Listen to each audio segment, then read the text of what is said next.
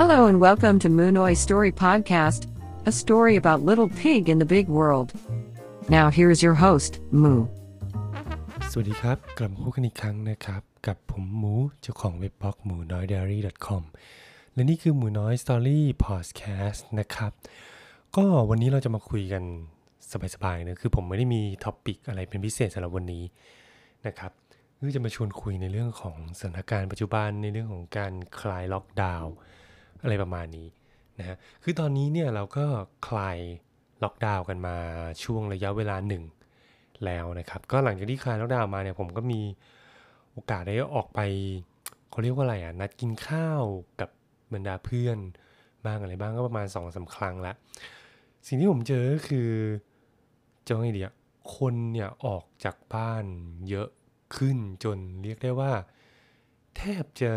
กลับเข้าสู่สภาวะปกติก็ได้แล้วล่ะ คือพอหลังจากคลายล็อกดาวน์เนี่ยผมไปห้างเรียกได้ว่า แทบจะทุกสัปดาห์เลยนะ ที่ผ่านมาเนี่ย ไม่ว่าจะเป็นไปทำธุระซื้อของเอยหรือจะไปนัดเจอกับเพื่อนไปกินข้าวไปสังสรรค์อะไรกันนะครับในห้างเนี่ย สิ่งที่ผมเจอก็คืออะผมยกตัวอย่างเลยอย่างถ้าสมมุติเนี่ย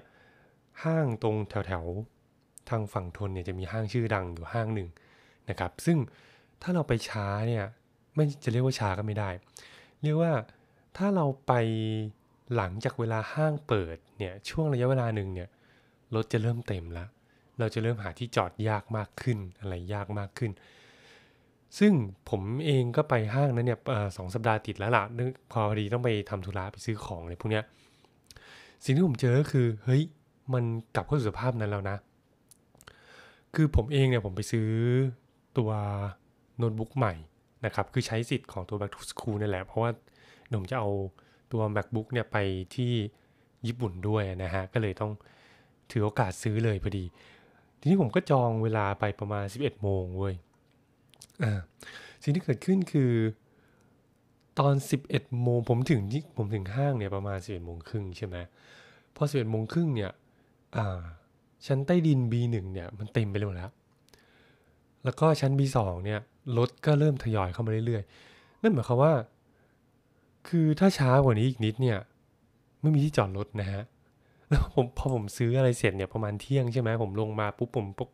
ผมพบว่าเฮ้ยที่จอดรถมันเต็มไปแล้ว มันหมายความว่ายังไงหมายความว่า มันแทบจะเข้าสู่สถานสภาวะปกติกันแล้วที่คน ออกมานอกบ้านมาใช้ชีวิตมาจับจ่ายใช้สอยอะไรก็ตามปกติ ซึ่งถ้าเอาตัวเองเป็นเกณฑ์เนี่ยแล้วเอาผมเป็นเกณฑ์เนี่ยก็ผมเองก็เป็นคนหนึ่งนะที่เสาร์อาทิตย์เนี่ยบางก็ออกมาใช้ชีวิตตามปกติแล้วนะครับจะเรียกว่าไงดีอะคือมันเหมือนกับว่าคนเนี่ยเราปรับตัวให้อยู่กับสถานการณ์นี้ไปได้เรียบร้อยแล้วอะ ถึงแม้ว่าโอเคมันยังมีมาตรการที่ว่าร้านอาหารยังจำกัดคนเข้าไปอยู่ลวกร้านค้างต่างยังจำกัดคนเข้าไปอยู่อะไรเงี้ยเรายังโต๊ะหนึ่งสมมุติโต๊ะหนึ่งที่แต่เดิมเนี่ยเราอาจจะนั่งกันได้สี่คนก็จะเหลือนั่งได้สองคน โต๊ะสำหรับหกคนก็เหลือสามคนอะไรอย่างเงี้ยแต่ถามว่ามันกระทบกับการใช้ชีวิตณปัจจุบันไหมผมกลับมองว่ามันไม่แล้วนะ คือเหมือนกับทุกคนอยู่ได้อะเออ อย่างร้านบุฟเฟ่อะผมยกตัวอย่างร้านบุฟเฟ่ก็ได้ ร้านบุฟเฟ่โดยทั่วไปเนี่ย แต่เดิมที่คิวยาวๆร้านดัง ๆ ที่คิวยาวๆยาวมากมันจะมีไม่กี่ร้านหรอก ที่คิวมันจะยาวมากๆ ต้องไปแต่เช้าต้องมีการจองคิวล่วงหน้าอะไรพวกนี้ปัจจุบันก็กลับสู่สภาวะนั้นแล้ว เออเนอะมันก็น่าแปลกใจเนอะ แล้วก็ที่ผมเห็นมาเนี่ยก็คือเหมือนกับว่า ตอนนี้ในกรุงเทพเนี่ยคนที่ได้รับวัคซีนเข็มที่หนึ่งแล้วเนี่ย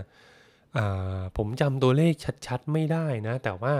มันจะอยู่ที่ราวๆประมาณ 70-90%แล้วอะนะอันนี้อิงเฉพาะในกรุงเทพนะ คือถ้าไปดูภาพรวมทั้งประเทศอะมันก็ไม่ได้สูงอะไรมากมายเมื่อเทียบกับประเทศอื่นนะเนอะแต่ว่า ถ้าเราโฟกัสที่ในกรุงเทพเนี่ย มันก็อยู่ที่ประมาณ 70-90%แล้วสำหรับคนที่ได้รับวัคซีนเข็มที่1นะครับส่วนเข็มที่2เนี่ยผมว่าก็น่าจะเกิน 50 แล้วนะ ถ้าตีคร่าวๆนะคนที่ได้รับวัคซีนครบ 2 เข็มเนี่ยน่าจะประมาณเกินเกิน 50%แล้วล่ะ แต่ทั้งนั้นทั้งนี้เราตัวเลขพวกนี้ผมโดยส่วนตัวนะ ผมมองว่ามันมันวัดอะไรมากไม่ได้ เพราะว่าเรามีการเปลี่ยนสูตรวัคซีนอยู่แบบ เรียกได้ว่าแทบจะทุกสัปดาห์หรือแทบจะทุกเดือนเลยก็ว่าได้ ตั้งแต่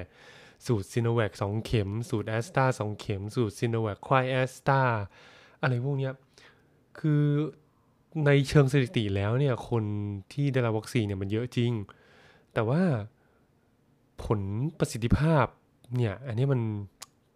ก็ต้องมาดูกันอีกทีหนึ่งนะว่ามันมัน work หรือไม่ work อะไรอย่างเงี้ยนะคือด้วยจำนวนคนที่ ได้รับวัคซีนแล้วเนี่ยผมมองว่า ถ้าในอนาคตจะมีการเปิดเขาเรียกว่าอะไรอะเป็นเหมือนกรุงเทพแซนด์บ็อกอะไรอย่างเงี้ยก็มีโอกาสเป็นไม่ได้ แต่ทั้งนี้ทั้งนี้นก็ต้องดูอีกทีว่าท่าทีของอหน่วยงานที่ควบคุมตรงนี้เขาจะยังไงต่อไปนะครับ ส่วนผมเองเนี่ยผมจะลุ้นในส่วนของวันพรุ่งนี้ คือผมเชื่อว่าหลายคนน่าจะได้ยินข่าว ไม่ว่าจะเป็นทั้งข่าวลือข่าวจริงข่าวปลอมข่าวอะไรก็แล้วแต่เนี่ย เกี่ยวกับ เรื่องการคลายล็อกของทางประเทศญี่ปุ่นอยู่นะครับ ล่าสุดเนี่ย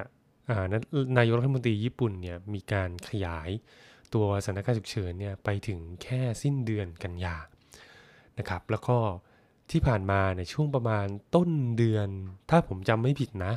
ช่วงต้นเดือนเนี่ยเหมือนกับเคยมีการหาลือกันว่าจะให้กับให้คนที่มีวีซ่าระยะยาว เนี่ยครับหรือคนที่ได้ใบ COE แล้วเนี่ยแล้วมีวีซ่าระยะยาวที่ญี่ปุ่นเนี่ยสามารถเดินทางเข้าประเทศได้ถ้าได้รับวัคซีนครบ 2 เข็มอ่าแล้วที่ตอนเนี้ยมันก็มันก็มีข่าวลือข่าวโคมลอยข่าวกระซิบกันว่าน่าจะมีความชัดเจนกันในวันที่ 28 วันที่ 28 เนี้ยที่มีการประชุมทางครมองทางของญี่ปุ่นเนี่ย เขามีข่าวลือข่าวกระซิบกันว่า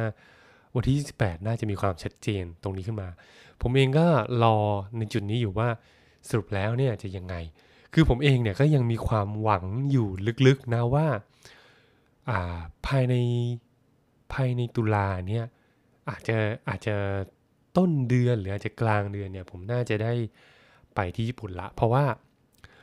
คือต้องบอกอย่างนี้คือผมเนี่ยเริ่มเรียนวันที่ 1 ตุลาก็คือวันศุกร์นี้แหละ เริ่มเปิดเทอมเรียนคลาสแรกวันที่ 1 ตุลาเเพราะฉะนั้นเนี่ยจะเรียกว่าไงดี คือมันลำบากนะ การเรียนออนไลน์ของของของเด็กมหาลัยของปโทจริงๆไม่จริง ๆ มันจะไม่ใช่จำกัดเฉพาะเด็กมหาลัยหรือหรือปโทนะ ผมมองว่าในทุกระดับชั้นเนี่ยมันมีความลำบาก ในส่วนของเรื่ององานกลุ่มการจัดกลุ่มการทำงาน แล้วยิ่งยิ่งผมเนี่ยที่เรียนมหาลัยต่างประเทศเนอะแล้วก็เป็นหลักสูตร international ที่จะมีบรรดาเพื่อนๆ จากหลายประเทศทั่วโลกเข้ามาเรียนด้วยกันเนี่ย มันจะมีความลำบากมากเลยในการทำงานกลุ่ม หลายคนอาจสงสัยว่ามันลำบากยังไงคุณก็แค่จับกลุ่มแล้วก็นัดกัน ทำงานสินอกเวลาเรียนใช่ไหมมันลำบากเว้ยลำบากยังไงรู้ไหมลำบากตรงที่ว่าไทม์ไลน์แต่ละประเทศอะไม่ใช่ไทม์ไลน์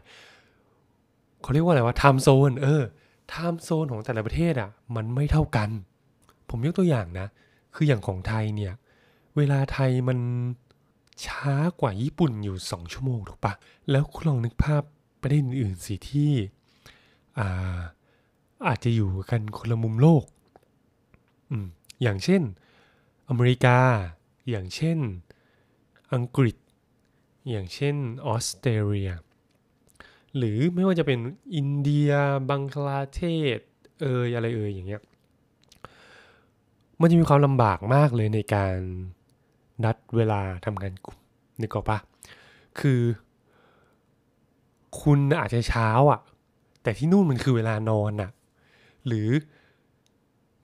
พื่อนสะดวก แต่ตอนนี้คือเวลากินข้าวของฉันอะไรอย่างเงี้ยมันจะมีความเหลื่อมล้ำในเรื่องของเวลากันอยู่ทำให้ คือผมเองเนี่ยผมประเมินว่าเฮ้ยมันน่าจะมีปัญหาแน่ๆเลยว่ะกับการทำงานกลุ่มอะไรอย่างเงี้ยเพราะฉะนั้นถ้าเป็นไม่ได้ผมก็อยากจะเข้าไปได้เร็วที่สุด อย่างเงี้ยคือแบบว่า อยากให้ทุกคนไปอยู่ที่นู่น แล้วมันจะได้นัดทำงานนัดอะไรกันได้ ง่ายอะไรอย่างเงี้ย เวลา discuss เวลาอะไรกันมันจะทำได้ง่ายมากกว่า มันจะไม่มีปัญหาเรื่องของ time zone กันนะครับ คือบอกตามตรงว่าผมเองเนี่ยก็ก็มีปัญหานะ กับเรื่องเวลาอะไรอย่างเงี้ย อย่างคลาสเรียนของผมอะมันเริ่ม9โมงเช้าญี่ปุ่นเว้ย9โมงเช้าญี่ปุ่น ผมเรียนเช้าทุกวันอะยกเว้นวันพุธวันหนึ่ง ผมเรียนเช้าทุกวัน แล้วคลาสเริ่ม9โมงเช้า คุณลองทบกับเป็นเวลาไทยครับ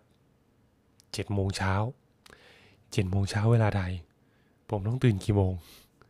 เลทสุดคือประมาณ6โมง กินข้าวอาบน้ำแปรงฟัน ล้างหน้าให้เรียบร้อย แล้วเข้าเรียน คือ โอเค ในช่วงเวลาปกติอะมันมันมันไม่ปัญหาหรอกเว้ยเพราะว่าผม คือตอนช่วงผมทำงานผมก็ตื่นประมาณ ตีห้าครึ่งตีห้าสี่สิบห้าอะไรเงี้ยมันมันไม่ได้เป็นปัญหาหรอก แต่ตอนนี้มันเริ่มเป็นปัญหาละ เพราะว่าพอเรา work from home กันมานานเนี่ย เราไม่ได้มีความจำเป็นต้องตื่นเช้าขนาดนั้นไงตอนนี้เขาเรียกว่าอะไรอะ behavior การการนอนกับการตื่นของผมเนี่ยมันเพี้ยนไปละอะช่วงจริง ๆ เนี่ยคือช่วงเนี้ยผมกำลังพยายามปรับเวลานอนกับเวลาตื่นของตัวเองอยู่นะครับ ก็ไม่รู้ว่าจะสำเร็จไหมนะ เออ เนี่ยอันนี้คือสิ่งที่ผมมองว่าเฮ้ยมันมันก็เป็นปัญหานะกับการที่เราอยู่กันคนละไทม์โซนอะคือไทม์โซนมันดิฟกันอยู่อะเออเวลาทำอะไรมันก็ลำบากนะครับอันนี้ก็ก็ต้องรอดูว่าพรุ่งนี้เนี่ยจะเป็นยังไง มันจะมีความชัดเจนตามที่เขาลือกันหรือเปล่า หรือมันก็ยังคงคุมเครือ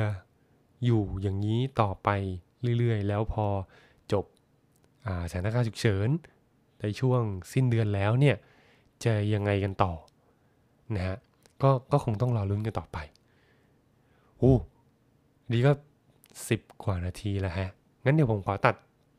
อ่าเทปนี้ไว้แต่เพียงเท่านี้แล้วกันนะครับ คือเทปเนี้ยเราก็มาแบบคุยกันนะมาชวนคุยอัปเดตเรื่อยเปื่อยคือผมไม่ได้มี topic อะไรมากมายสำหรับเทปนี้นะครับ ก็เลยเดี๋ยวไว้พบกันใหม่ในเทปหน้านะครับ สวัสดีครับ